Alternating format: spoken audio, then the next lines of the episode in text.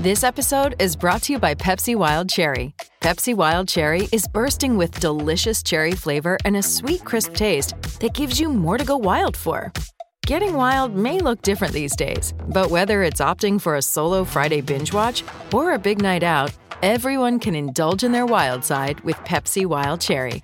Also available in Zero Sugar. So grab a Pepsi Wild Cherry and get wild. Welcome to the NFL Stock Exchange podcast. In this episode, we're moving on to the defensive side of the football for summer scouting. We're talking about interior defensive linemen. There are a lot of good interior defensive linemen. I'm not going to lie to you guys. Last year, it was kind of a struggle coming up with our top fives for the position going into the season. This year, definitely not the case. We got a lot of guys that we're going to talk about, a lot of players who have top 50 first round potential. It's great conversation. We're going to you our top fives and so much more. I'm Trevor Sikkema. With me, as always, is Connor Rogers. Let's ring the bell.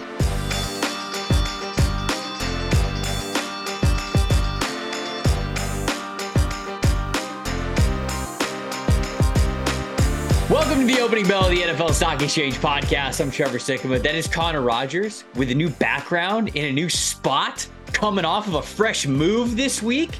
Here to talk to you guys about interior defensive linemen. We're going through the summer scouting series. We're going to give you our top five preseason interior defensive linemen for the 2024 NFL draft class. But this is a pretty deep class. So we're going to talk about a lot more than just the five that we're going to mention in our rankings. So it's going to be another extensive deep dive type of an episode. But Connor, how was the move, my friend? You made it. You got a little, you got a little decoration behind yeah. you. I like it. the mo- the move is good. Thanks for asking. The most temporary uh, setup I could possibly have. I was like, okay, let me put my corner bookshelf up behind me and then fire up the mic I don't even have my actual normal camera running right now. We'll get that too. I got one light working for me. So this is uh, a little bit of a bootleg stock exchange episode. It feels good to be back in our roots here, a little bootleg action. But everything's good, man. I got to grind through the D line. As soon as I got internet, like as soon as the Verizon guy left, it was like, all right, dude, it's been fun, but I got to go watch about 12 defensive linemen in the interior. The beef right now. It's the beef factory time. I uh, I didn't know if we were going to get to this episode because you told me that you were moving a couple weeks ago. I was like, oh shoot, I don't know if we get to yeah. it, but you know, you're a man of the people. Yeah, you you you, you tirelessly worked. You slept in the office to make this That's one it. happen. So there's a cot next to me. We, I don't even. It's all literally in front of me. It's like my desk, and then like six box, maybe seven boxes. The TV's not up; it's just against the couch right here in this little office. I do have the beer fridge plugged in. Oh, of course.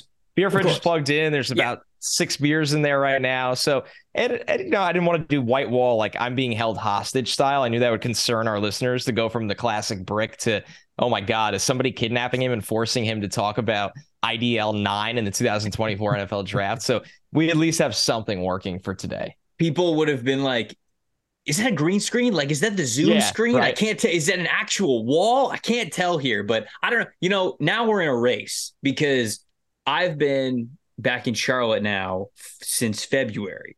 And I don't have jack shit behind me. So and now we're in a race for like who could actually set up something behind me. I'm in my second show. place since you've now moved from there, and I'm trying to beat me. you. Yeah. I have a I, if people could see maybe in the you corner. I don't, I don't, know if they can see. I do have a door. Yeah, it's closet door, which is probably just full of crap. But like there is a little Tampa Bay Buccaneers stocking that is like up here, peeking out. It's in the top out. left corner. So I don't know if Ryan has the camera all the way zoomed out. Speaking of the Bucs, but yeah, speaking of the Bucs, thank you for bringing this up. Yeah, I need lovely. to shout out Jared because Jared, if you guys remember from last year, he is a diehard sex addict, fan of the pod, and he yeah, was he's addicted. who simulated our under 25 teams in Madden that we did last year. If y'all will remember. Hey, it's Kaley Cuoco for Priceline. Ready to go to your happy place for a happy price? Well, why didn't you say so? Just download the Priceline app right now and save up to 60% on hotels. So, whether it's Cousin Kevin's Kazoo concert in Kansas City, go Kevin, or Becky's Bachelorette Bash in Bermuda, you never have to miss a trip ever again. So, download the Priceline app today. Your savings are waiting Go to your happy place for a happy price. Go to your happy price, Priceline. My team whooped Connor's candy ass last year. And it was just an abomination. It was classic Madden. And I am here to happily mm-hmm. announce that we went back to back, baby. All of those people who hammered that your team, that you had the better team for the under 25, which Well, was Madden's overwhelming, Shocking. by the way. I think you got like 75, 80% of the votes that you the comment better. section they i even saw some comments that the best part is i think i read one or two comments that were like man i really like trevor's my guy actually like fuck connor but like his team's better like That was- That and was my like- dad, actually. That was my I was- dad who said that. Yeah. i was like thanks like eh, thanks i'd rather it be the opposite way i actually wish you liked me and hated my team so I don't think it was nice. a shot on you. It was maybe like Bucs people who were listening to it. That's They're like, fair. "Ah, you that's Trev's fair normally my guy, but uh, listen, team's cheeks listen, when it came to the field, when it came to getting out there on the field, as Trevor Lawrence, my quarterback on that very team, says, the game ain't played on paper, baby. I think 31 to 28 was the final score. this was a much one. closer game. I remember last year my team threw I think eight interceptions and I lost by two or three touchdowns. I No, lose by a field goal. You had you had Jalen Hurts. I had Trevor Lawrence. Trevor Lawrence, four touchdowns. Look at my guy out here. Well, here's the thing. What you want to know why it's rigged right away? Yeah, okay. And, Yeah, yeah, yeah. not being sure, a sore sure. loser. Yeah, get it out of the way. Let's yeah, it. yeah. Uh, tell me how my leading pass catcher, as I'm looking at this, is Pat Freiermuth on a team that I drafted Ja'Marr Chase. Oh no, did you have Chase? I had Chase. You had Chase. You had CeeDee Lamb, Jaylen Waddle, uh, Justin Je- Justin Oh, Justin Jefferson Jefferson's not on the stat sheet. Locked up. Yeah, that's what it was. Justin Jefferson had two Who catches for 27 yards. Who I mean, what- What what is going on here? Micah Parsons non-factor in the game. I mean, I can't even I remember just- who I had. eh, leave it to leave it to Madden where Freiermuth goes off after I invested all my resources into edge and wide receiver. Tru- truly great stuff here. Where you love to see it. I got who who locked up Jefferson? Yeah, who did you even have at corner? Didn't I have the better corners? I had Sauce you had. Sauce, you had Surtain, you had Trevon Diggs. Those were your three. I had Jaycee Horn, Tariq Woolen, and Tyson Campbell. So all I gotta say is that somebody came to play, baby. I mean, what? i- I Jaycee Horn was on him. here we are was again. on. He was on. Here him, we are baby. again. Fat It's just another year of it rigged. He was on him. All right. So Yeah, anyway, it's it's rigged. It's fine. It's fine. Yeah, so big shout out to Jared. Uh, really You're appreciate 2-0 now. Taking all the time to put our players into those two Madden teams. Um, it, you know, even a you know a little bit of uh special home flair with my team being the Bucs, your team being the Jets. So it's uh, we absolutely love it when you guys go above and beyond and do that kind of stuff. It, it's what makes this podcast, this draft community, this listenership, everything. It makes it so cool when you guys do stuff like that and kind of bring it to life. So we really appreciate that and all the hard work that uh, Jared put into it, as well as anybody who does really cool stuff like that. Um, but anyways, let's dig into it. Let's get into those interior defensive linemen.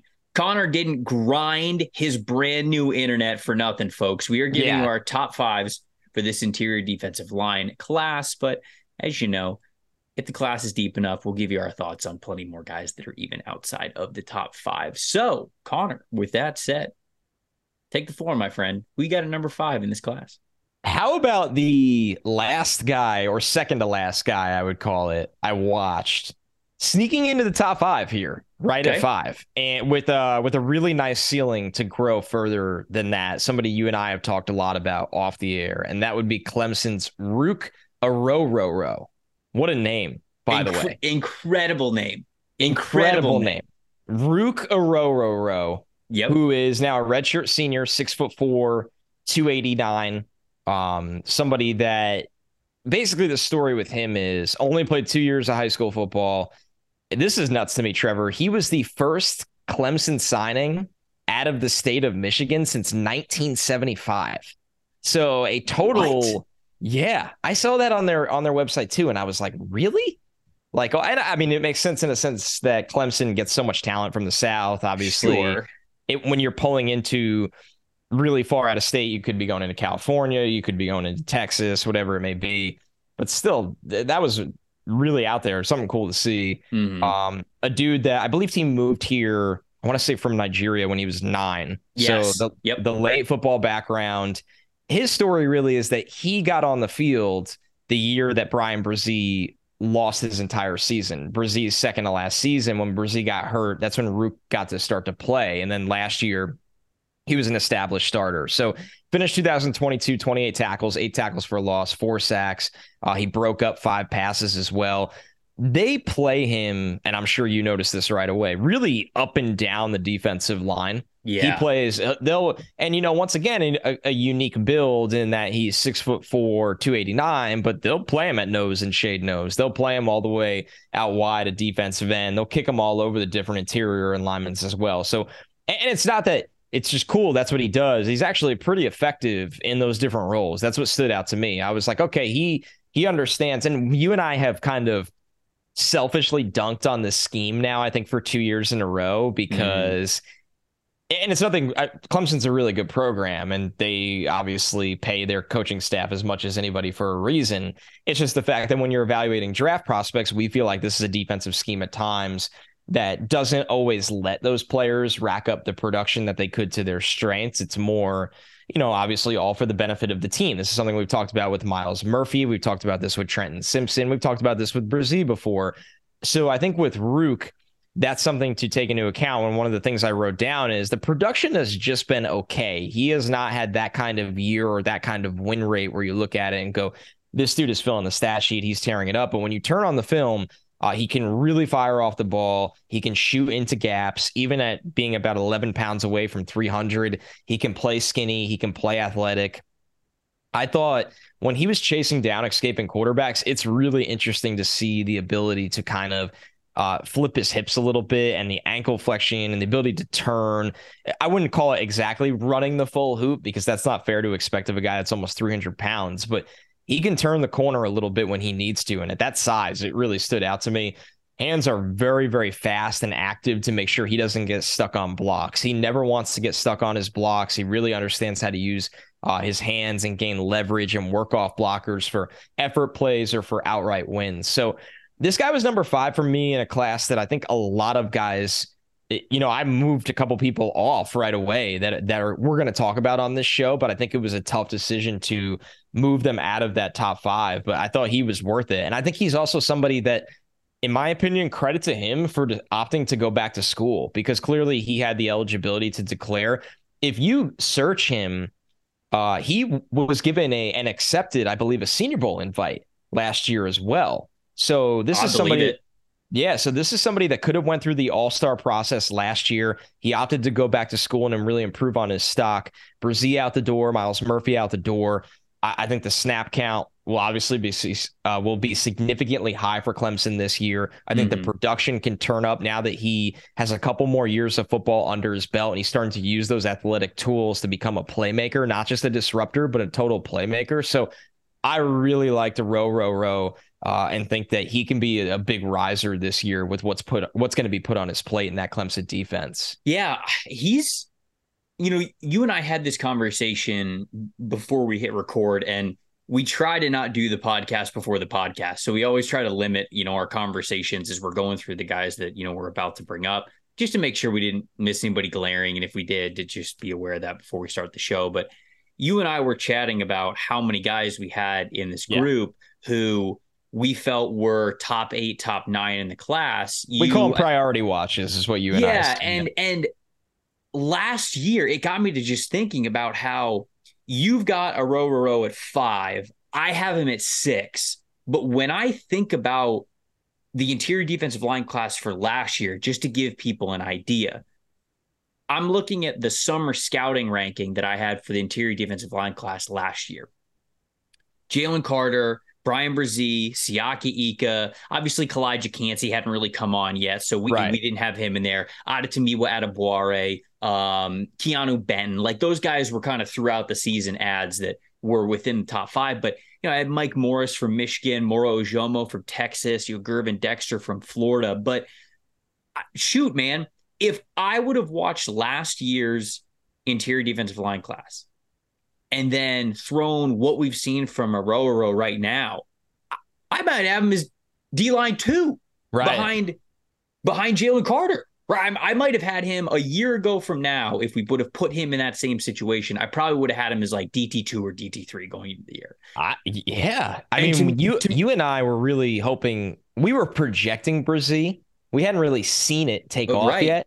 Right. So when you factor in that, you're right, Trevor, that the back end of this class has already been maybe more productive than the higher end of that class. And that's why, like, it, it it's going to be an exciting year, I think, to need an interior defensive lineman. I, I don't think you're you're not going to get anybody like the way that we talked about Jalen Carter as being a potential top five pick. I don't I don't see certainly from the group that we watch from these guys. I don't know if there's anybody who's going to reach that kind of ceiling, but there are a ton of players who I could see as back end of the first round, early second round, or just day two overall defensive tackles that we get way more of those players from this class, even from what we're seeing in summer scouting. And Orhorhoro is a great example of that. And there's a couple of other players that, that we'll get to that I want to make sure that I mention since he's six for me. You know, you mentioned the measurables. He's six foot four. Now he's around 290 pounds. He was a defensive end prospect coming into Clemson, which also fortifies kind of your argument of what you said, where Clemson Clemson, it feels like over the last couple of years has just drafted athletes and said, Hey, we're going to draft you because you're insanely athletic. And then we're going to kind of figure it out later, or we're going to make the most athletic front we possibly can. So it's not going to look as traditional as you might want from other evaluations that you're going to do during the summer. But when you take into account that he was about 270 coming into Clemson. Now he's gained 20 pounds and they moved him from an edge player to more of an interior player. Although I think the versatility, again, that you mentioned is a big plus for him. That is good background information to see how he plays. He gets blown up against double teams, right? I mean, he's yeah. he's he doesn't have the sand in the pants, if you will. He's yeah. he's a lighter player, middleweight so in the heavyweight arena yeah, when you watch him, even when he's doing a little corkscrew technique, you know, trying to put the knee down and try to take on the double teams, he's going to get blown off the ball. He's not this one tech, three technique defensive tackle that you can always just put on the interior and know that he's going to be serviceable for you no matter what. If he's playing at an interior spot, you want him attacking. You want to say to him, pick a gap, get across the face, swim move them, swipe the hands, do whatever you need to do to try to get in the backfield, go make a tackle, whether it's a run player, go get a sack if it's the quarterback. And when you focus on that part of his strengths, there's no doubt about it. He is somebody who is really fun to watch. The, the motor never quits on this guy either. And that's what I love hard. about him. Yeah, he, he plays, plays hard super hard. I think he's really slippery when it comes to blocks, right? Yep. Even if he goes straight up into guys and it's like, all right, you're clearly losing this battle for power. He'll very, you know, he'll always be working to get to that half man and attack half of the shoulder to where all of a sudden you would have said maybe a second ago into that rep, okay, this offensive lineman's going to beat Orhorhoro here. He's going to block him up. And then he just gets loose and all of a sudden he's behind him. And you go, hey, how did that happen? And I think that just goes to how slippery he is, how much of a worker he is, how fast the hands are, and how much better he is getting at uh, at shedding blocks. So I, I had him at number six just because it is kind of tough to say you're going to put him on the field no matter what because of how light he is as an interior defensive lineman. If you are a very versatile, multiple front, you might prioritize him really well. But I still think that right now, that's probably more of a day two type of a player that I'm describing than some of the other guys who I think you could make a case for for being day one guys. So I had him at number six. So I had him pretty close to how you had him. Did you watch Michael Hall on Penn, on Ohio State? I did. Yeah. So I ha- I have Michael Hall at five. Okay. Yeah. Oh, wow. We did not plan that. This is perfect. Do you have him at four? No, I don't have him in my top five, but everything we just, the conversation we just had with Ruke can at times be fitting to Michael Hall in 100%. terms. I, I wrote down, so I didn't have Michael Hall in my top five, and I'm I'm gonna literally give the floor to you in three seconds. But mm. I wrote down like a little note in the bottom of all my other notes. Can he be this year's Calijah Kancey? Yes. So that is kind of what we're talking about here with Michael Hall Jr., Ohio State's uh, defensive tackle prospect, who I have at number five, who I I lost sleep over who I was going to put at five between Ruke and no, I, but it was it was close. It really was. These two guys are pretty similar, and I ended up giving the nod to Hall because I do think he's a little bit better right now, or at least shows more of a straight line path to becoming potentially that Calijah Kancey type player where you go, okay, you're small, but you're so disruptive. I I I, I got to have you on my football team, and right. I think I think there's a little. If you if you ask me personally, and clearly you as well, because you didn't have him in your top five. When I initially watched Michael Hall, I did not have him in my top five. I had him around like seven, uh, like six, and I actually went back to kind of watch him a second time, and the reason why is because there's a lot of people out there who are talking very highly of Michael Hall. Oh yeah, like top fifteen DT1 type of labels. And I did not see that type of player, but I did go back and I watched a couple of more games of him, and it's it was sparing. They need to. I, I, I'm excited to see him probably play a full season, maybe even double the snaps that he got last year. But when you look at his measurables, Ohio State's got him listed at six foot two, 285 pounds. So that would be the 25th percentile if he does show if he does measure in at six foot two. And 285 would be the 70 or sorry, the seventh percentile. I believe when I was talking to Kancey last year, he said he played close to 285, but he was cutting weight and he kind of was more down to 280 to be extremely explosive when he was at the combine. So I think he said that he played 285, if I'm remembering correctly, but he was somewhere around that range. So he was a four star. Michael Hall was a four star defensive tackle prospect. Um, ended up choosing Ohio State over Cincinnati, Maryland, Penn State. Um, redshirted his first year, and then ended up becoming kind of this rotational player um, the next couple of seasons. I did think this was noteworthy because we're going to talk about Michael Hall's speed, explosiveness, and quick twitch. I don't know how true this is, right? I wasn't there. I'm not the one gathering the data. But in a recent Ohio State football zebra report, which is the speed test, right? I believe it's the, the equipment that they wear when they are on the field yeah. practicing. Hall was the fastest player on the defensive side of the ball during spring practices, maxed out at 21.4 miles per hour, which would be stupid. That's insanity. For a player who is 285 five sacks in 2022, 16 pressures, which was a 9.9 pass rush win percentage. He's kind of got a little bit of a bowling ball build to him, and that allows him to be pretty low at the snap. You know, six foot two, you go, eh, all right, and the measurables aren't so great, but of course you've got there's two sides to every coin, right? Okay, you're not the biggest guy in the world, but low man wins. Leverage is king in the trenches. So when you are smaller, you're hoping that that gives you some natural leverage, and it definitely does for Michael Hall.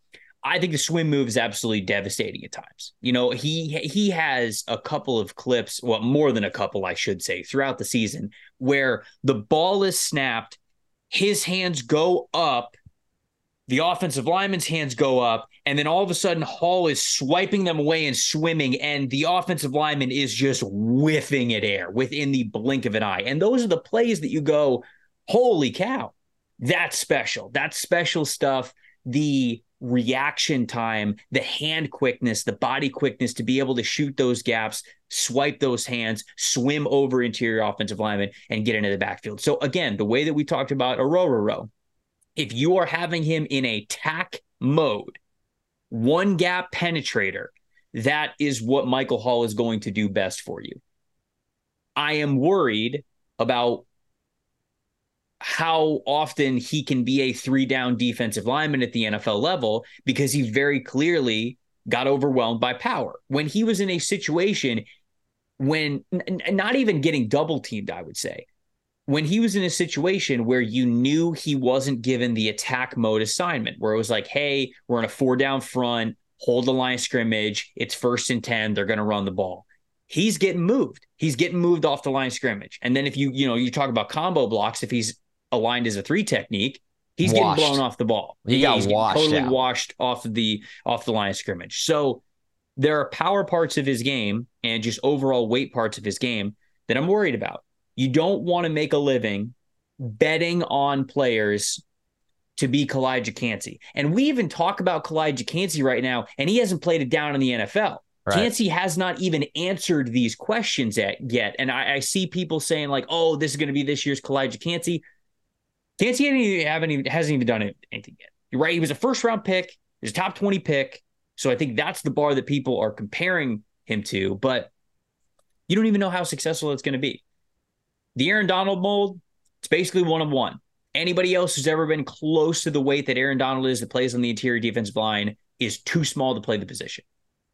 And, yeah, it's like pretty much him and Michael Bennett, right? right, and I, I'm I'm worried about Hall for that reason. Just does he have the ability to be strong at the line of scrimmage, hold up better against double teams, hold up better against just power blocking concepts?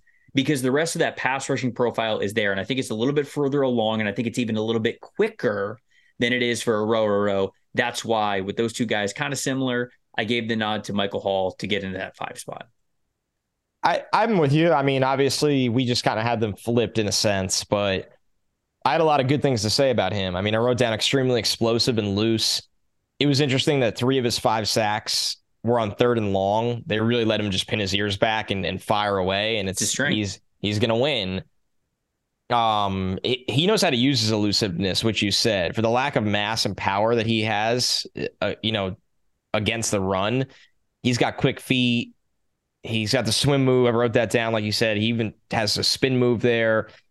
It's just interesting. Only 257 snaps last year. I wrote down injuries, limitations, or both, and it feels like both. He he had a bunch of injuries. I remember he was hurt. Yeah. Yeah, he was definitely hurt, and that's it. That's something that people are like bringing to the table, which is like, okay, It's, I can only evaluate Well- what I can evaluate. If you want to sit here and say that he's going to be a completely different player and a completely different run defender when he's fully healthy, you can say that, but it's hard for me to think it's going to be that different than what we saw in there, especially for how good of a pass rusher he was, because clearly he was healthy enough to be that good of a pass rusher, right? So I don't think it can be totally one or the other.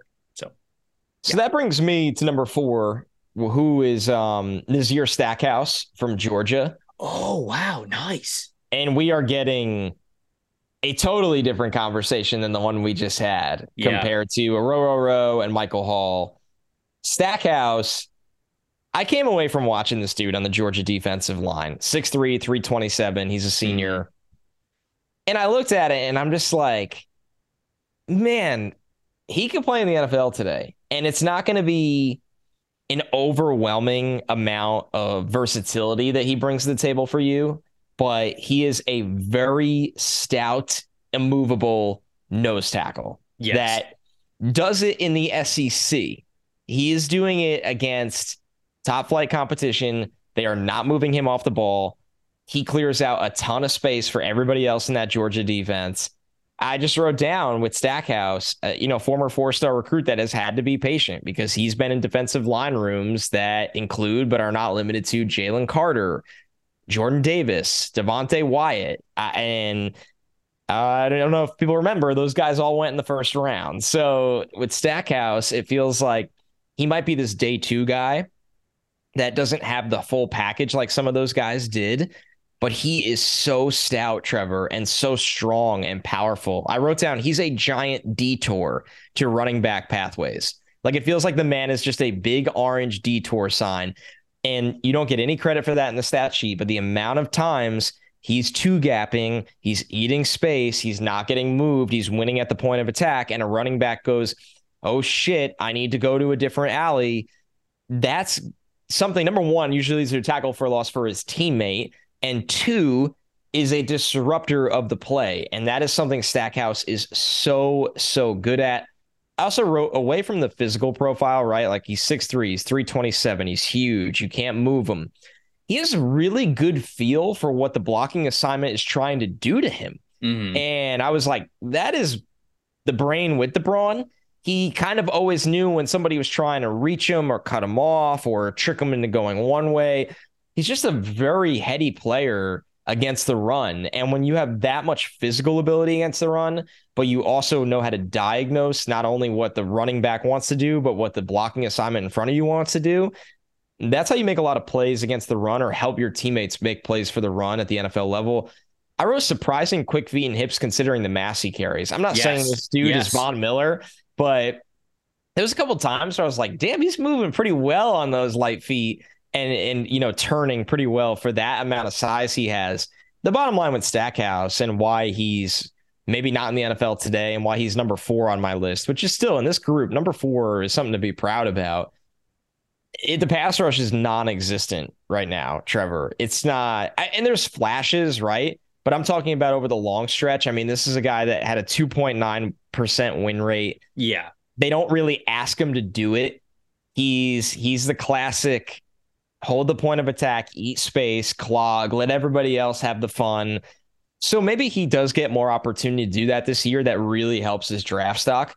But as a run defender, as a nitty gritty tough guy in the trenches that helps everybody else on first and second down, I loved Stackhouse. I looked at him and said, honestly, out of my top five, as I stare at it right now, I might be the most comfortable putting him in an NFL training camp today. It's close between him and number one, but he, I just, I want to make it clear that's how good he is at the thing he does best, which is defending the run. Yeah. No, I, so, man, I, I love that you have him at four. I don't have him anywhere close to four, but we see him pretty similarly. Like I have him kind of in the back part of my top 10, but I have him that low just because I don't think he's ever going to become a pass rusher. Like, yeah, I, like he probably I, isn't. You know, this is this is the Jordan Davis role that he is now playing, but the difference is he's not as big or yeah, as many strong aren't as Jordan Davis. And I think that a lot of people looked at Jordan Davis and they kind of had a little bit of the same conversation. You know, it was a little bit easier because when you looked at Jordan Davis, he physically just looked completely different with his size.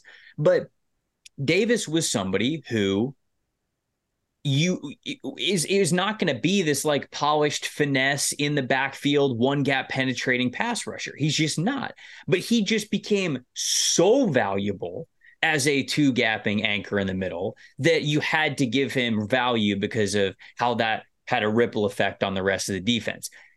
I don't know if Stackhouse is going to be that type of dominant player, but there's no doubt that I think our strengths and weaknesses of, of this guy is going to read exactly the same. He is so stout in run defense. He had almost a 30% positively graded run run defense plays last season, which means like when this guy was asked to hold the point of attack and he does it he's holding the point of attack from a zero, a one, a two I, a three technique, like whatever it is, he's not giving it up. And those are alignments where you face a lot of double teams. You have to hold your own, and he does so well. If you try to single block this guy with a guard or a center, he is holding you with one arm fully extended at will. And he is just peering into the backfield, right. staring at the running back, going, it doesn't matter. Pick pick which way you want to go, left or right. I'm going to tackle you. So, with with that being said, how much value do you put in a player like that if you believe you can get that type of impact from that guy all the time? Because then you're forcing offensive lines to say, okay, here's our here's our rushing attack plan this week. The double teams have to start with Stackhouse. So we're probably going to occupy two of our interior offensive linemen to Stackhouse at all times. Well, that's a ripple effect. Right. Then you're winning gaps. You're winning a lot more gaps. Then you can be more free to bring blitzers in at the linebacker level, the secondary, the safety level. So if you believe that you are getting that kind of value consistently from him, then he doesn't get washed out as just another run defender in the league. I'm a little worried that he's not going to give that pass rush that you're ever going to want from a player like that. But if you're a defense that's looking to add an odd front nose, this your dude. You probably won't find many other players who have the ability to do it like Stackhouse does. I have him in um, Cincinnati's Dontay Corleone, pretty sim, pretty close uh, outside of my top five.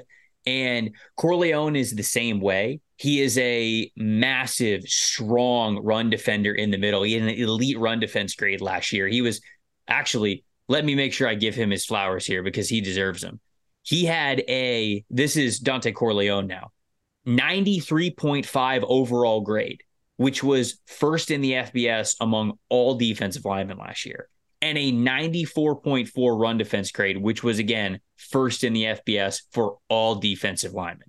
Now, you add in the fact that he also had a 15.2 pass rush win percentage, and that's why I have him in Stackhouse close, but I see the explosiveness and the twitchiness with Corleone, whereas I don't with Stackhouse. So I man, I I I, I kind of really love that you got him in the top five, so Dude, we were able to talk about him like this. Yeah, I loved him. I loved his floor. I looked at him and I'm like, man, if I get him in the third round and he's a Dalvin Tomlinson type of player, sure, my defense just got a lot better. Now, like you said, I agree with you. The pass rush upside of guys I have behind him, multiple guys I have behind him, and not just Ruke, not just Hall, is way more tantalizing. Mm-hmm. But it's impressive when a guy is NFL caliber at something important right now and had the chance to go to the NFL and didn't. And maybe he can win a third national title. So, so I have a player at, that I had at number five who is not in your top five. You have two players now at five and four who are not yeah. in my top five. I know who I'm gonna have in in my top three that you don't have in your top five at all. But we'll get to that. Uh, we'll okay. Get to, we'll get we'll get to, we'll get to that in a little bit. I got to shout out our friends at DraftKings first. If you want to get teaser. on a fantasy, what'd you say? Good teaser. Uh, there you go. Stay tuned. You know, that's you gotta listen. You gotta stay listen to the, the ad. You gotta stay tuned. You gotta. You're making everybody. You're making everybody happy here. Uh, if you want to get in on the fantasy action, but if you're sick of managing your roster, sick of all the player injuries that are just ending your season after having a really good draft, well, with Best Ball on DraftKings, you get the best of your roster all season long. This year, best ball on DraftKings is bigger and better than ever with $10 million in guaranteed cash prizes up for grabs. For limited time, you can join DraftKings' largest best ball contest ever and get your first entry back in DraftKings dollars as soon as the draft is finished. Act now before this offer expires. To start playing best ball, all you got to do is download the DraftKings app. Use the promo code PFF, enter DraftKings Best Ball Millionaire Contest, and then you just snake draft your team for the end of the season. Each week, you will automatically get points from all your top scorers. No ads, drops, trades, or those like I should have played him regrets that you have every single Sunday afternoon. You don't need to worry about that. Uh, teams with the most points by the end of the season will have a shot to take home the $1 million top prize. So if you're good at drafting, this one's for you. Uh, what are you guys waiting for? Head over to DraftKings app, use the promo code PFF, start playing best ball today. Join DraftKings $10 million best ball tournament, and you'll get your first entry back in DraftKings dollars. Only on DraftKings with the promo code PFF. If you got a gambling problem, call 1 800 Gambler, one per customer, opt in required with a $10 entry fee. Bonus issued as 10 DK dollars. Age and eligibility restrictions apply. Void where prohibited. See DraftKings.com slash promotions for details. Connor, I get I got to give you a salute for my number four. Oh, I gotta hello. Give you a salute because yeah. he was one of the first guys that you watched. Yes. And he was the last guy that I watched. In fact, we are recording this podcast on Sunday. I had a little extra time Sunday before we recorded, and I was like, "Oh, you know what? Connor mentioned this guy. Let me watch him." Now I got him in my top wow. five my interior defensive line. Yeah, beautiful thing to see. Chris Jenkins Jr. from Michigan. If the name sounds familiar, well, yes, his father Chris played. Yes, that Chris Jenkins played in the NFL for 10 years. He's a second round draft pick, four time All Pro defensive tackle. Jets legend? Oh, Jets legend, Hard Knocks legend. Wait, why Chris was, Jenkins, hard, why was he a Hard Knocks legend? There's this scene the last time the Jets were on Hard Knocks before the 2010 season. Okay. And obviously they will be again this year. The best scene of that besides the famous Rex speeches, is they do goal line in the rain, pouring, pouring rain. And remember, practices in the NFL and training camp were a lot different 13 years ago. They were indeed. They were pretty wild. Yeah. There's a goal line drill in the pouring rain. Joe Namath is at practice. He's got his hood, like his windbreaker on, and you see the rain flying off the hood and Rex is yelling at them. Everyone's yelling at everyone. And they do a goal line drill. And Chris Jenkins blows it up. I think Sanchez fumbles a snap and Jenkins keeps blowing up the drill. And he says, Get the fuck out of here. This is my fucking drill at the end of the drill. And I think the offense had to do push ups like they lost the drill. And he's just screaming. He takes his helmet off and throws his helmet. It's it's oh iconic God. scene in the rain. It's one of my favorite. I think no bias aside, like bias aside, I think it's one of the best hard knocks football scenes, like true football pads on pads scenes ever. Well, Hard Knocks is also where we got the Rex Ryan speech where he's talking to the team and he's like, Oh, like you want to fly under the radar, like you want to be an underdog. yeah. That was Hard Knocks, right? Where he's like, screw that. Like you yeah, want to yeah, be the team with the high expectations because now you now you get to go out and prove everybody right or everybody wrong, who yep. however they're talking about you. So I have, I mean, I love that mentality too, man. Look, the underdog mentality is really fun. I've rooted for a lot of teams certainly in the Tampa sports market that have been known as the you know the smaller town underdog teams, and it's fun. It's it's it's a fun way to do it, but it's also fun when you're the juggernaut and you get to go out there and prove you're the juggernaut. I think that that's uh that's also great. So I I love that speech by by Rex. But anyways, Chris Jenkins Jr. He's at Michigan. So Michigan's got him listed at six foot two and a half, and I think he, I think they're they're saying that he's closer to 300 pounds now, but I know last season he was closer to like 290 ish. Right. Like within, like between, you know, 290, 295 is probably what he played at last season. Yep. For him to be the run defender that he is at 290, which remember, we listed Orhorhoro and um, Michael, Michael Hall, Hall, Jr. right around like 285, right. 290, whatever it is. Chris Jenkins doesn't have that much more weight on him. And the man's an absolute anchor. He is, th- this was one of my favorite watches that I had. And he ended up being that last prospect that I watched. 22 total pressures last year.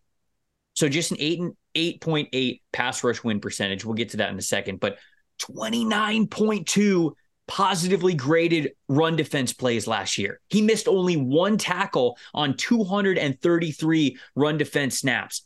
This guy was an animal. For you to almost have one third of your run defense snaps be positively graded in our system, and game right, you are wrecking think, the game. You got to think about how run defense works in our grading scale. For PFF, you know, when you do your job, when you do what is expected of you, you don't get a necessarily like a positive grade. You get what would be like an like an even. It's like okay like you did your job. You get higher positive grades or higher negative grades by how far above and beyond or how f- much you fall short of doing what you were supposed to do.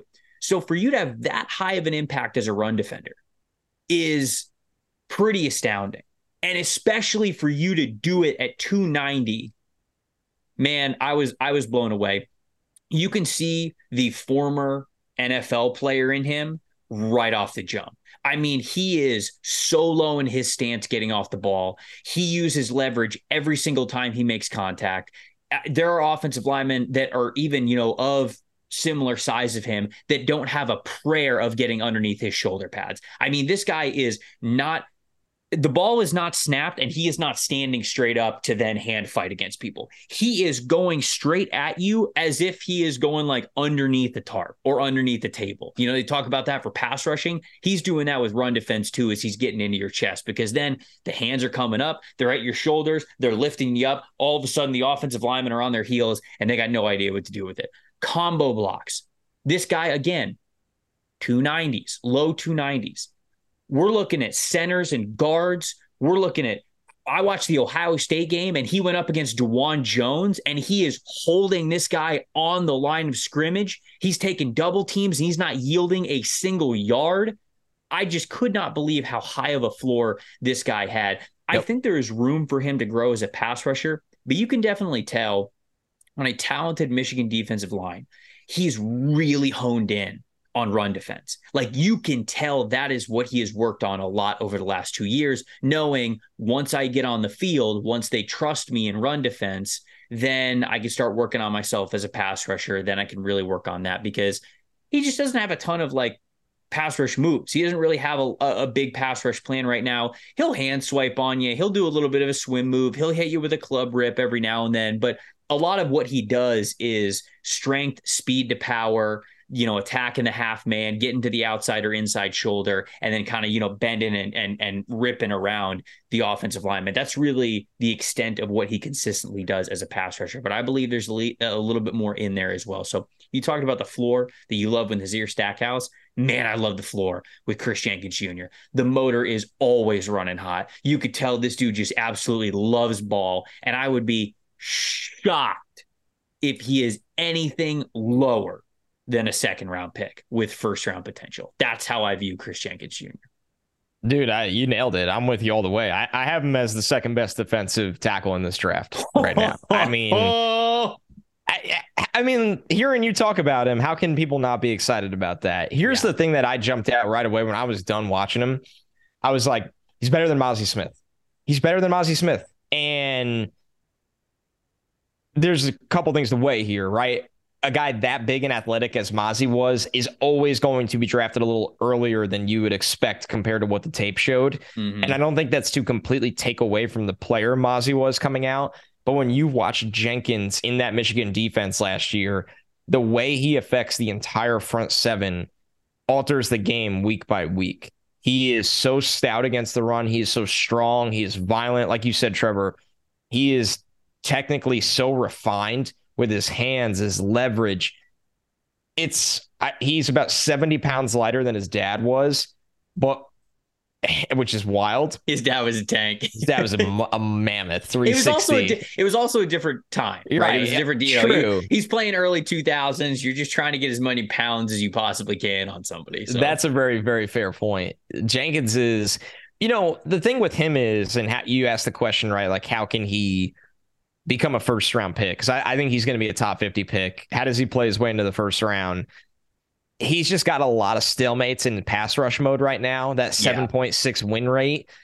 There's flashes where I'm like, he can do it. I saw him start to develop this this counter spin move. He did it against Nebraska, and I was like, if you start honing in on that a little Ooh, bit. I didn't see in Nebraska. You got to send yeah, me that one. Against Nebraska, he he countered with a spin and it, I was like, because the way he moves at that size, I was like, okay, like that's something to really work on. Uh, he could slide up and down the defensive line. He is just so nasty at the point of attack, like you said. I loved him, loved him. I I was a little surprised that he had to go back to school. Maybe he just wanted to, but man, he's in a really really good place in this class. You have him D line four. Yep. I have him D. I have him D line two. Absolutely love the player and I, I can't wait to watch him this year because if he builds on how great of a run defender he is right now and how smart of a player he is and how technically refined he is with a little more pass rush flair, he could sneak into the back end of round one. He really yeah, can. So I, def- I, definitely agree. That brings me to three D- for you, three. right? D line three. Here's my biggest projection of anybody I have in the rankings. That would be Leonard Taylor from Miami. Okay this is one where you, there's a lot of meat on the bone here. he not? is the classic guy in the top five of he could be a first rounder at the end of this year. He yeah. could be going he could be going back to school. And I'll take the swing here at number three because I couldn't put him ahead of Jenkins because he is not nearly the player Jenkins is right now or my number one. But there's a lot to like with Taylor right now. There really is. And this is the beginning, not the beginning, because they've been a obviously a high profile program for a while, but I don't know if you've noticed this. And to reiterate, I am a draft analyst and I do a lot of NFL coverage. I am not a college football. I'm a fan of college football, but mm-hmm. I don't, I don't, I follow the NIL and the recruiting process more loosely than anything else I do in football. Everything else takes higher priority because I, I don't talk about recruiting until a guy's a prospect. I don't talk about the NIL. It seems like from afar, Trevor, Miami has a lot of resources. They do indeed. NL, they do okay, indeed. Since NIL has taken off. Yes. And Taylor, I'm not going to say he's the first guy of that, but this is a former five star recruit. Okay. Mm. And it's not that Miami never got a five star recruit before this, but Taylor's a former five star, big expectations at the U. And you're starting to see why with what he did last year. In 2022, 10 and a half tackles for a loss. So this is a very explosive player. This is a player with a lot of burst. He had three sacks. He had an interception as a true sophomore. So many guys in this class are fifth year players or seniors. This dude was in year two, and he was starting to make some flashes of why he could be an upper echelon interior defensive lineman in this class. A lean 305 pounds allows him to play with that burst and quickness. 16.2% pass rush win rate in 2022 that's a pretty fat number, especially once again for a player as young as this guy. But when you have the athletic tools he has, he was winning against guards and centers consistently.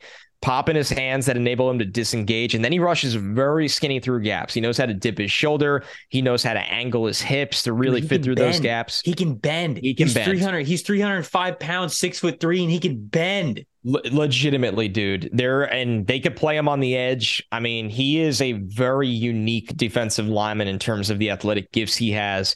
He is very effective at threatening to rush uh, rush wide against an offensive lineman with a big step, but then he knows how to cross their face back inside. And it's when you're that quick at that size, the threat of the outside shoulder always scares the offensive lineman and it makes them cheat a little bit. But when you're also that quick and that big and you play skinny, you're going to be able to cross the face of that player a lot easier than your typical interior defensive lineman. I love that he's got the two hand swipe cooking already. There was a couple two hand swipes where I was like, yes, when you are that fast and agile and bursty and your hands have a little bit of lightning in them, get the two hand swipe working because that's a quick win. The thing with him right now of taking that next step, there's quite a few times that he gets bumped around by powerful strikers and he doesn't reset the same as a 320 pound year four player. He gets bumped, he falls, or he can't reset the rush. Mm-hmm. I look at him though, Trevor, and I say, man, you continue to get stronger. You continue to get some seasoning. You have pass rush gifts and athletic gifts that profile as a top 40 pick in most drafts. And that's what I see with Leonard Taylor right now. I so I have Taylor at two. I have, I have Leonard Taylor at There two. you go. He, I mean, I w- I'm sup- I didn't know this was one where I'm like, man, Trevor might not have him in the top five. I, am I taking too big of a swing here? I guess I guess we're eye to eye on this one. I well, I have a player in my top three that you don't have in your top five. So we've narrowed it down to that. I thought so going back 20 minutes ago in this podcast, when I said that I think I know who it is, I thought it was going to be Taylor. I thought I was Interesting. I thought I was going to have Taylor too, and I thought you were going to have Taylor outside of your top five because Oh, no.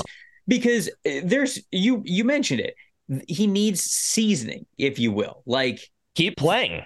Needs to he keep more snaps, just- more snaps needs- this year. He needs more experience. There's no doubt about it. And I think that Miami's going to unleash him this year. Uh, plain and simple, they don't make him like Right. Leonard Taylor. Six foot three, 305 pound build. I mean, he looks like a supersized linebacker who's playing three technique defensive tackle. Yes, It's hundred percent. But he he has the build of a linebacker, and it makes you think. And when I say linebacker, I mean again, super size, 305 pounds. He fills out that frame as good as you could possibly want a player with 305 that's not on insane amounts of anabolic steroids to fill out a 305 frame. And when I watched him in the middle of the Miami defensive line, I'm just looking at him before I watched my first snap, and I was like, all right, what are we doing here? Like, is this guy going to be generational or is he just going to get pushed around the whole time just because he was athletic in high school? And I watched like two snaps and I go, okay, it's closer to Yeah, the yeah, yeah, former. You- not, I'm not saying, not saying he is long. generational yet, but the mold is absolutely there for him. And uh, he graded out really well last year, um, even with a limited number of snaps, 16.2% pass rush win percentage for a guy who still does not know what he's doing yet. Yeah, right. He's kind of out, out athleting. Bull Rush is insane. Basically, had his way with whatever offensive lineman he was going up against. Um, he can shoot gaps better than basically any 300 pounder you're going to find. Um, lower body strength is incredible, no question about it. Super versatile player. I think he could play as a DN in a 4-3, and he could play all the way into a nose technique if you need him to. If you needed him to, if you're running an odd front. So his versatility to me is um, is is is through the roof. It's simply just about having more pass rush moves. You know, he's got the hand speed. You mentioned what he was able to do when he's able to to swipe away the hands of, of interior offensive linemen. You've seen him do. I I I watched him a couple times just execute some devastating push pulls. I mean, we're talking, oh, yeah. I'm, we're talking ball is snapped. He's up into the chest. Offensive lineman's taking two stumbles back, and then all of a sudden he is just throwing them to the ground next to him like it is nothing, like they are a barrel of hay, you know? So I think that uh, he's out of this world potential wise. So that's why I had him at number two. Listen, there's no argument there. This is the kind of prospect that you look at and go, what he was given to work with as a true sophomore, he has a massive opportunity here. Yeah, massive opportunity. I mean, this is a guy that if I was writing a first round mock draft today, I'd put him in there. I would too. I'd put him in there because I would, I would too. This is the type of player that makes a leap. And he, honestly, for what he did as a true sophomore, that alone was imp- impressive enough. So, so, I have, so I have two. Can I guess who you have at three? Please. At three, this could go one of two ways. Is it Maason Smith? It is Maason Smith. Damn, I'm good. Do you damn, have him? Do you have him in your top five? I do not. Okay, so this that was that would have been my guess. My guess would have been for you to not have Maason Smith, and it does make sense, right? He's number He's a, seven for me, and he was hanging on to the fifth spot for a very long time, so, and this is going to so, be a really interesting combo that I understand. So here is why I I could get it, and and I don't mean this as a cop out for anybody listening. If you wanted to have Maason Smith, I mean, DT one would be quite a projection. But if you but wanted to have people will him, do it. People right, will do if, it. If you wanted to have him in your top three, I will say of mm-hmm. of this really deep and talented interior defensive line class, if you wanted to have him top three, I'd be like, okay. If you want to have him closer to six, seven, eight, like Connor does, I'd be like, okay. And right. again, not trying to say that it's a cop out, but there's a whole story here with him. Former five star defensive lineman. I mean, just one of the highest recruits that they had uh, in that class, that 2020 class, I believe it was. He played, no, 2021 he played as a true freshman for LSU and played a decent amount. And then last year, which was supposed to be his big breakout year, he plays seven total snaps in the FSU game in week zero and tears his ACL. So like last year was supposed to be the big like okay this is Maason Smith's time coming out party we're going to be talking about him as a top 15 pick whatever and seven plays into his 2020 2022 season he tears his ACL. So everything that we are evaluating and watching is from a true freshman in the SEC perspective. And I'll also say that a, a decent amount of his tape as a true freshman came as a defensive end. They put him at defensive end a lot. So I had to kind of sort his just plain old defensive tackle snaps when I was watching his film. And I can't remember if it's close to 50 50 or not, but it's not like this guy was even playing a rotational role just as an interior defensive lineman. The reason why they wanted to be so versatile with him and get him on the field however they could, he's six foot six, 310 pounds. Like he has the frame, the length, the size, the strength, the everything to be able to play as a strong side defensive end, as a five technique defensive end, uh, he can obviously play as a three technique defensive tackle if he wants to, but you could put him as a four eye in tight fronts with, uh, three down linemen like LSU did quite a bit. And he's also got such great length and strength that sometimes they put him in nose tackle as well. So versatility is off the charts with him. And he is a player who I, I, my scouting report for him reads very similarly to that of Leonard Taylor. He just doesn't have a lot of experience. Yep. It's unfair to watch a guy's true freshman tape from two years ago and try to stack it up technically yes. with a player who's going to be, say, a senior, right? It's just you watch his tape and you watch Chris Jenkins' tape, and it's not going to look the same. It's not supposed to look the same. So, this to me was a major projection type of a ranking. But just like I said for Leonard Taylor, they don't make them no, like they make Maason, right. Maason Smith. I mean, for him to be six foot six, 310 pounds, and yet really use leverage pretty well, especially when he remembers to keep that pad level low, not get pushed back when he does lose leverage, hold up as well as he does against double teams, be able to attack the outside shoulder as a defensive end like he did a little bit his freshman year, and have some devastating pass rush moves when he got the technique right. I mean, all that to me tells me, all right, it's all in front of you. You're crazy athletic. You're you're a man because his his measurables are 95th percentile in height at six foot six and then 56th percentile in weight at 310. I watched an interview with him recently where he said that he was closer to 315. So it's going to probably bump him into like the 60th percentile.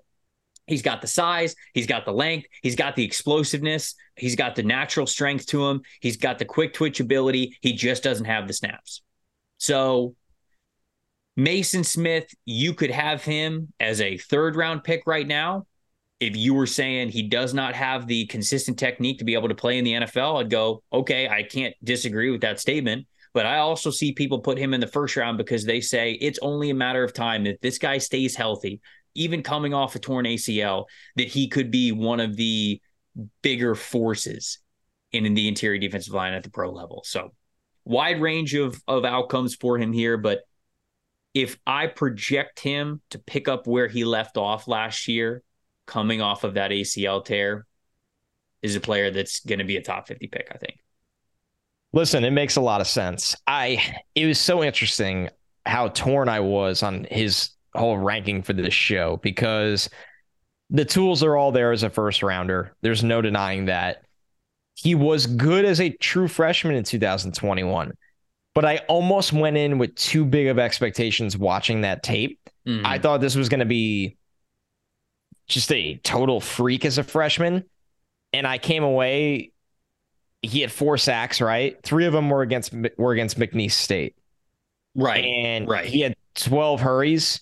Well, two of them were against McNeese State. Like he he really was neutralized by almost everyone as a freshman, besides McNeese State and Central Michigan. Yeah, those are the those are the two that have his highest grades. There's no doubt about it. And I was but like, okay, but and, and, those are the those are the teams in the it, when you have a full SEC schedule, the teams that you can win off to just straight being a better athlete right. than the other people are going to be McNeese State yeah. and Central Michigan. All due respect. He could have a no, you're right. He could have a massive year and, and end up in the first round like everybody expects. I, I think it's one of those where I had to pump my brakes a little bit and be like, let's see what the kid does this year. Hopefully, he comes back as strong as everyone expected him to be in year two before the injury. And, we'll see. And I'll be rooting for him the whole way. Um, I just thought this this class had a lot of established players, and and it was tough to put someone that is not established yet in my eyes ahead of ahead of them. But it's, I it's you. But you're right. The counter argument is when everybody reads the first mock drafts of the year at the end of August, this dude's going to be in almost every single one of them. Yeah. No, I, I, I, I think we see him similarly when it comes to the, product that we watch from tape. It's just how you perceive it. It's just the lens in which right. you are watching what we see. Um, speaking of pumping your own brakes, before we get to number one, if you guys haven't heard yet, it's smooth sack summer. When you're playing around in the summer sun, make sure you escape from pubes bum. That's right.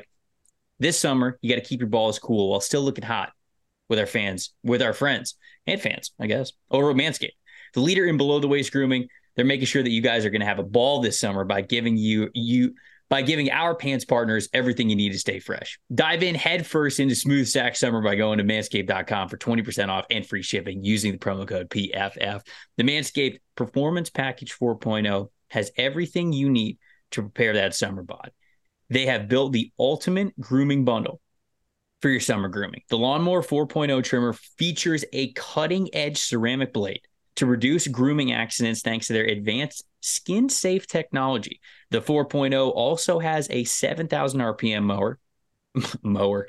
I mean, technically it is. It's it's actually motor, but you could call it a mower.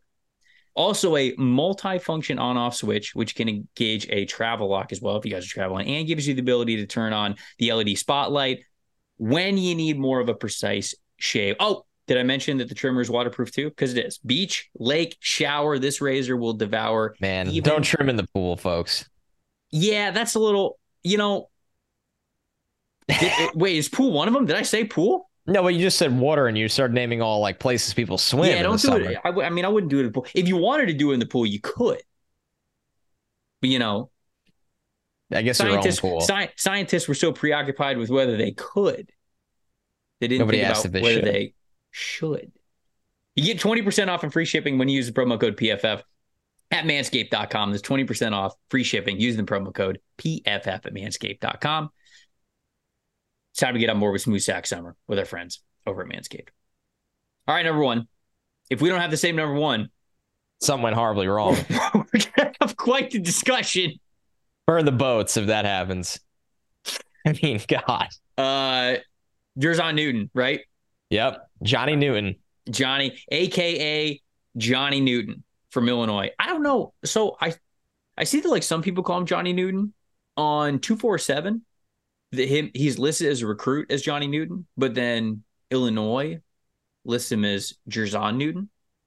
Yeah. So I've been We watching this dude for I feel like a year now because he played in the Illinois defense, and the Illinois defense was just loaded with NFL talent. Mm-hmm. And he had stupid high grades in our system for the last year now.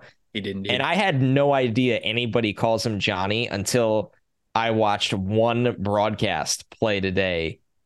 Just to always, re- before we do the show, I always reconfirm that almost every name is is right. I watch broadcasts of or an interview with them saying how to pronounce it, smart. That's why he's a pro. and it was like Johnny Newton with the sack, and I'm like, who? So does was, he have a brother? He actually does. He has. Was- whoa, whoa, wait, wait, wait. His brothers are Oh. all named the same, not like the same name. Hold on.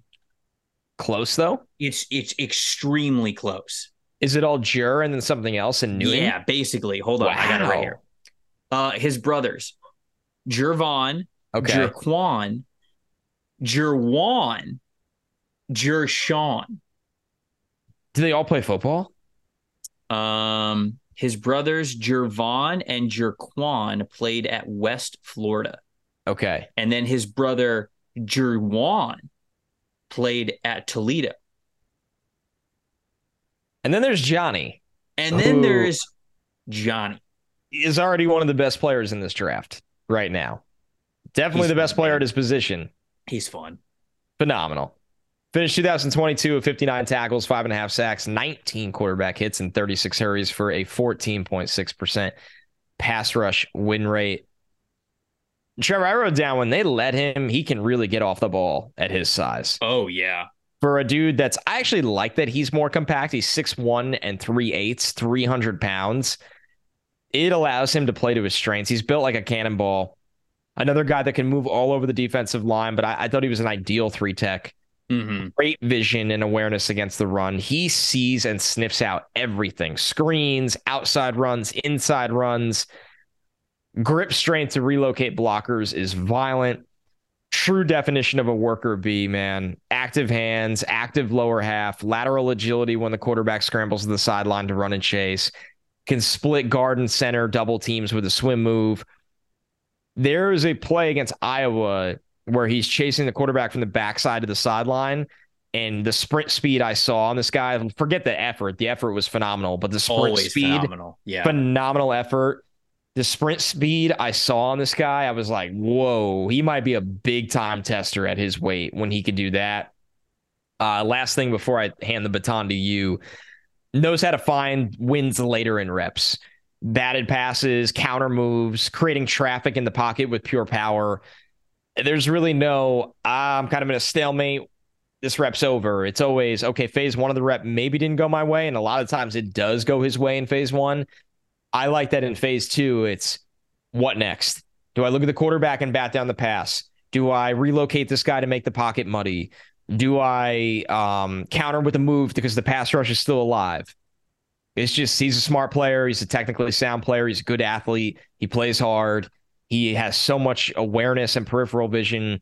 yes. He's, he's a first rounder. This is what a first rounder looks like. Yeah, to me, there's there's to me, there's no doubt about it. Uh, especially as it stands here today, you've got some other people in this interior defensive line class who might have higher ceilings, athletically, size wise, measurables. But uh, Newton deserves to be in the category as one of the best defensive linemen going into this uh, going into this draft class and into this season, um, if not people's top interior defensive lineman. going into this season. I love that you mentioned the awareness because the very first thing that popped out to me as I was watching a couple of games of his is hit I love his eyes. His Yeah. he Oh, yeah. just sees the game so well and not only does he anticipate and see the game so well, you mentioned the awareness and where his eyes should always be. I love the fact that there were there was a specific play. I can't remember which game I watched that was the first, but he's one on one with the guard, and then the center is looking for work. And so, like, he's kind of near where Newton is. And Newton gets off the snap and he gets into the and he gets into the guard. And he's but his eyes the whole time are on the quarterback. His hands are already moving. He is already completely disengaging and getting around the guard. And it's like he's not even looking at him. You see his head stays straight where his target is, which is the quarterback and the ball, the entire time. He was able to get up into, place his hands in the right spot, disengage where the offensive what the offensive lineman wanted to do and get around him, like swim around his shoulder without even looking at the dude. And then the center comes up as well. And he then immediately puts his foot in the ground, goes the complete opposite way, gets across the center's face, all while still just staring at the quarterback. So he has such a great understanding of not only what he wants to do, but what other offensive linemen want to do that he does not even have to look at them. It's almost like getting loose, disengaging, shooting a gap, getting beyond these guys is just second nature. It's just how Right. fast can I do it? I have written in my notes under um, one of his strengths stack and shed for him isn't just a goal, it's an expectation every single play. Yeah, th- that is how consistent we are with this guy. The swim move is so quick and so deadly from him. I have here that he's a he's the, basically the karate kid with how consistently fast the hands are moving at all Yep. times. He's so precise when he is slicing through zone blocking concepts to get into the backfield to cut off the running back as they are finding the aiming point and trying to find uh, the cutback lane. Speed is just a, it's a, it's an unmatched, successful part of his game versus the rest of this class. I think he's a great run defender for his size as well. There are times when the lack of weight shows up a little bit, but I really do think that it's it, it's it's it's not going to be that big of a deal, especially with what he brings you. I'll tell people there are some out there that talk about Michael Hall as one of the best or the best defensive tackle prospect in this class. Newton already does what you want Hall to do. He just does it more consistently and it's Yep. already on tape for him Yep. like the best version to me right now of Michael Hall is what new is what Johnny Newton. Johnny Johnny Newton's already doing.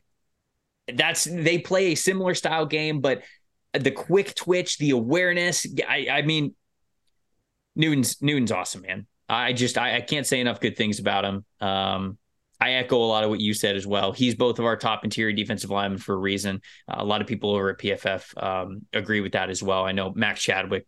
Uh, he loves he loves Newton as well. He had the chance to sit down with Newton. Did a fantastic feature piece for anybody who wants to go over to pff.com. Just type in um, Jer'Zhan Newton's name in the search bar. You'll be able to see that feature article. And he talks about a lot of the motivation of what he has for this year and how he knows what's on the line and where he wants to be drafted and the type of draft prospect he wants to be in. He knows what is at stake for him this year. So I think we're going to see an even better and even more motivated uh, Johnny Newton this year, which is pretty incredible given what we saw the previous season. So I'm excited to watch him because he's one of those defensive tackle prospects that you go, oh man, if I need a three tech, I can't think of anybody better than what that guy's bringing to the table.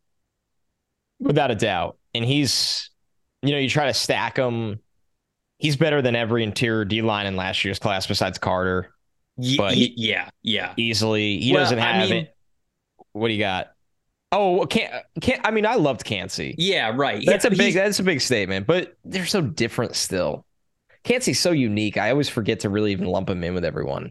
I know. I think that he's the point is he's right there with Kancey, and Kancey was a first round pick. Yeah, this, this guy's a this guy's a first rounder, and he already does all of the mandatory things right that an NFL coach will want on their D line. I would agree. So he, he's in a great place. You want to chop it up about maybe one or two guys that didn't make the cut here? We yeah, did get so, to do a lot of them because we had some different rankings on the back end. We did. Um, let's recap the top fives because sure. somebody mentioned that in the comments. We didn't yeah, do we, that the last I, couple of episodes, and uh, we definitely need to be better at that. So my number five was Michael Hall from Ohio State. My number four was Kris Jenkins Jr. from Michigan. Three was Maason Smith from LSU. Two was Leonard Taylor from Miami, and then one was uh, was Johnny Newton from Illinois. So five for me was Ruke Orhorhoro, the defensive lineman out of Clemson. Four was Nazir Stackhouse out of Georgia. Three was Leonard Taylor out of Miami. I know you had him at two. Kris Jenkins from Michigan is my number two interior D lineman. And then, of course, Johnny Newton at number one. He is consensus on Stock Exchange as IDL one right now. So the guy that I want to give a shout out to, he's number seven right now on the interior defensive line for me, Mekhi Wingo from LSU. So okay, I didn't get LSU, to him. Another LSU guy. Um, he was at Missouri, I believe. Yeah, he played his first season at Missouri before transferring over to LSU. Last year was his first year at LSU under Brian Kelly. And I thought that this was really interesting. Mekhi is only a junior. He only played one year at LSU, and he was chosen by Brian Kelly to be one of their three players to represent the school at Media Days this year at SEC Media Days. To me, that kind of speaks very yeah. loudly of what Brian Kelly thinks of uh, of Mekhi Wingo, and there's a lot to like about him.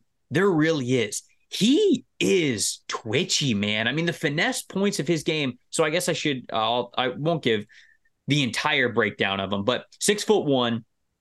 He's shorter. That's only ninth percentile. 295 pounds. So he's just sub 300. Uh, that's in the 24th percentile when you have an under 300 interior defensive lineman, you want to see speed, right? You want to see fast footwork. You want to see the ability to, okay, can I flip the hips once I get to the outside or inside shoulder? Can I turn the corner a little bit to get to the quarterback? Do I have the fast hands? Do I have the burst off the snap? You want to be able to check all those boxes when you are giving up mass and strength in the middle because you got to be able to stand out. Wingo does that. Wingo brings you all of those speed elements of playing the position at a lower weight that you definitely want to see. Now, the reason why he's not somebody who breaks my top five, he can get a little bit reckless. He can get a little bit out of a gap at times. Like there are times when he just says, like, all right, I'm across the face and I'm gonna get into this gap and I'm gonna get right into the backfield. And there were a handful of times where I watched him do that.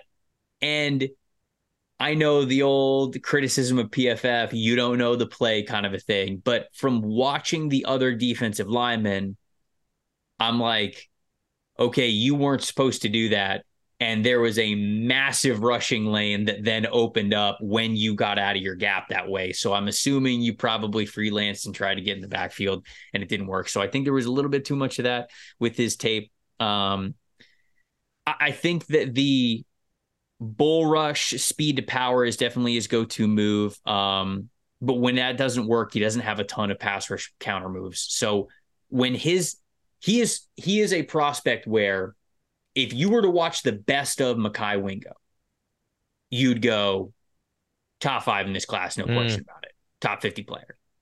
But when you watch the games in their entirety when those initial pass rush moves don't work he he has a difficult time getting off the blocks, uh, getting where you want him to go, not getting you know angled or not getting walled off. So uh, it's very much a high low part of his game. But I'd love to see those highs be a little bit more consistent because man was he fun, especially when he's able to flip those hips and attack one of the shoulders of of defensive linemen. He's got a really good one-two combo on the push-pull. Um, then when interior offensive linemen get, get get too aggressive to combat it, uh, he he'll hit him with swim move, and I saw that a couple of times too. So it, it's not that he doesn't have a plan. He just doesn't do it as often as you would think that he could. He's got a nice little one-two combo, but we need a little bit more than that from him. So I, I liked him a lot. He was just a bit of a roller coaster for me. Hearing that, I mean, it makes you realize the kind of talent they have on that front. Oh, LSU is stacked. We haven't even gotten to Harold Perkins. That I was gonna say it's we're about a week away from that one. So I definitely got to get eyes on him. I'll Wait, give a isn't, quick. Isn't per- Perkins a true sophomore though? Oh no, he is. You're right. Oh my yeah. god. Oh we're my about we're about we're about a week and one year away from Yeah, yeah, yeah. I meant to say that. I always forget that because that's how impressive he is. I know he's good. He's good I'll too. give I'll give one shout out to more of a depth guy in this class, but Mhm. I thought he did some really good things, and that's uh T'Vondre Sweat on Texas. Sure. Yeah, I watched him. Six four and an eight, three forty six. A beefy guy. Kind of thought he was, you know, the lesser version of Stackhouse, I would say. He's this big clogger. Yeah, yeah, Um, I wrote he's the size of a small camper. I mean, sure. uh, he's huge, dude. Did, did you know that he was so he was a three star defensive end prospect? Okay, coming into Texas, he weighed two sixty when he showed up to campus. well, a couple trips to the cafeteria later, Now he weighs almost three 360. forty five. Yeah. Oh, and he looks every bit of it on the field. He might be topping that, He's honestly. tanked. He's ta- he's tanked up. He's just a massive amount of gap clogging beef. It's- I mean, forces runners a different way, can hold double teams. I thought he had a really nice push pull when he when he rushed, but he plays high. There's really no creativity in his game at all. And, and you know what though? This dude's played 48 games in his career at Texas already. Mhm.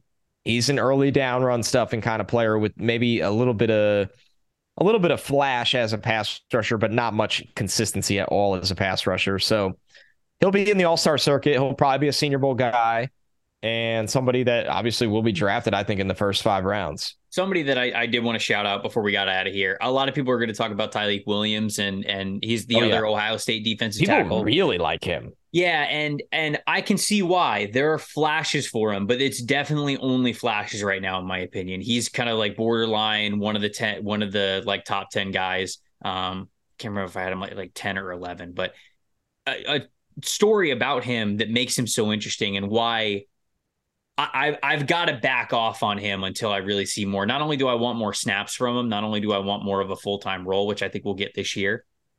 I read that Williams weighed 365 when he showed up to Ohio State.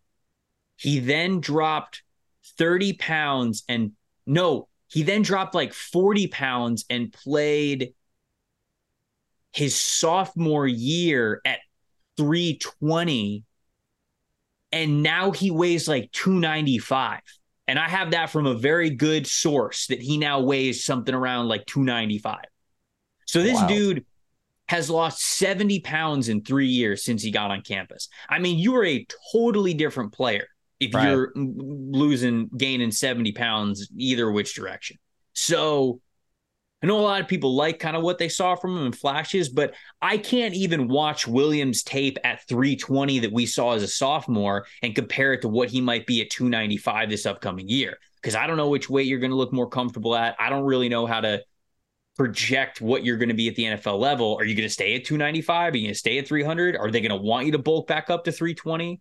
Are you not going to be as effective? That's a lot of moving parts. Right. So those are that's my that's my thoughts of Williams and why Williams just he I, I did not consider him anywhere near my top five because it's I, I just don't know what to think about him. But Yeah, that's We- why they play the games. And We that's why we don't we don't this podcast doesn't stop. If he has a great September, guess who you're going to hear about on Stockwatch at the end of September? Tyleik Williams. there So, it is, folks. Make sure you tune in, smash subscribe, Yeah, subscribe. like. But don't go anywhere. seriously, we would love to hear from you guys as well. This is a deep interior defensive line class, and it's a lot It of notable names, a lot of names that I think that uh plenty of people have. Can I raise have- the guilty hand? You want to know something funny? yeah, sure. When you and I were deciding what to do next week, I knew this was going to be a crazy week. I was moving. Yeah. and uh it's just really madness. And i was um we were texting back and forth and we were like what should we do as we move to defense? We always start up front edge or d line. And i was like in my head i'm like well let's do interior d line because i feel like i'll get through that group quicker with less time i have with the move. And edge almost feels like wide receivers where it's like Yeah, you got to watch you, so you know you're go you go from watching like 11 12 guys to maybe upwards of 20 plus and as i got into this group i'm like damn this group's deep Yep. a lot of guys to watch like I, I woke up sunday we record sunday evenings usually this show i woke up sunday and I had a couple cold ones on Saturday. Shout out to Modelo. and I I shot out of bed on Sunday. I was like, nope, cold brew, get it going. I need to get tape. I need to get tape going for the next seven hours.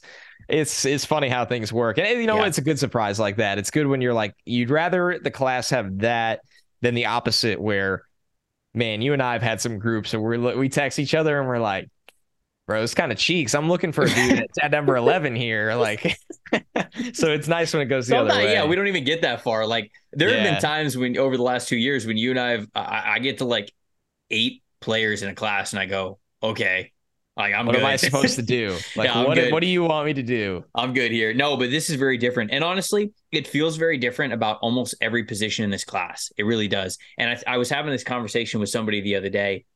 I really do believe that this class, this 2024 class, is going to be one of the deepest draft classes all around that we ever scout because it's the last year where that COVID year of eligibility allows us to watch sixth year players who might not be like horrible six year players. They just didn't get a first round, second round grade. So they have a free year to go back to college football. Now they have NIL. So they're going to do it. Like before, if you had guys who were redshirt seniors, grad seniors, whatever, they were probably barely draft eligible players. This year, for a lot of different positions, you're going to get grad transfers and redshirt seniors that could be third round picks, like could be right. second round picks. And then you throw in, okay, now you've got regular seniors. Now you've got the first time draft eligible juniors, right? So I think this class is going to be incredibly deep. I think the interior defensive line class was a microcosm of that.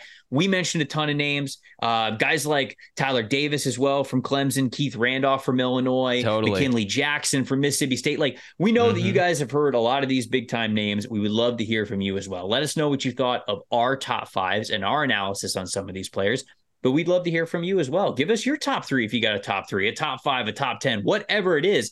The YouTube comments, it is a message board for draft fans. That is what we want it to be. Hit us up, youtube.com backslash at NFL Stock Exchange. While you're there, smash like on the video, smash subscribe on the channel. We would really appreciate it. If you're audio only, you could also hit us up uh, at Tampa Bay Trey, at Connor J. Rogers on well, I was gonna say Twitter, but like, is is it is it X now? What is going on?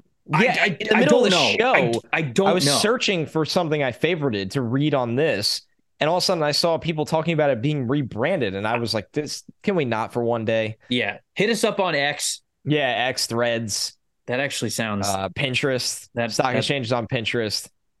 Yeah, the, Instagram, Twitter, Threads, whatever it is. Tampa Bay Trey, Connor J. Rogers, hit us up there. Um, let us know whether or not you thought the Madden Sim was rigged or not. Love to hear from that as well. Yeah, I personally think it was a you know it was just it was a well officiated, good, healthy competition between two great teams, and um, one team just happened to come out on top. I don't know what to tell you. That's crazy how that works out. Year two in a row, man. Poor Justin Jefferson, two catches, twenty three yards. Get locked down, baby. Jaycee Horn, career year coming up. He's winning Tariq all Woolen put the clamps on Justin Jefferson. You heard it here first. I'm Trevor Sikkema. That's Connor Rogers. Thank you guys so much for listening to the NFL Stock Exchange podcast. We'll see you next time.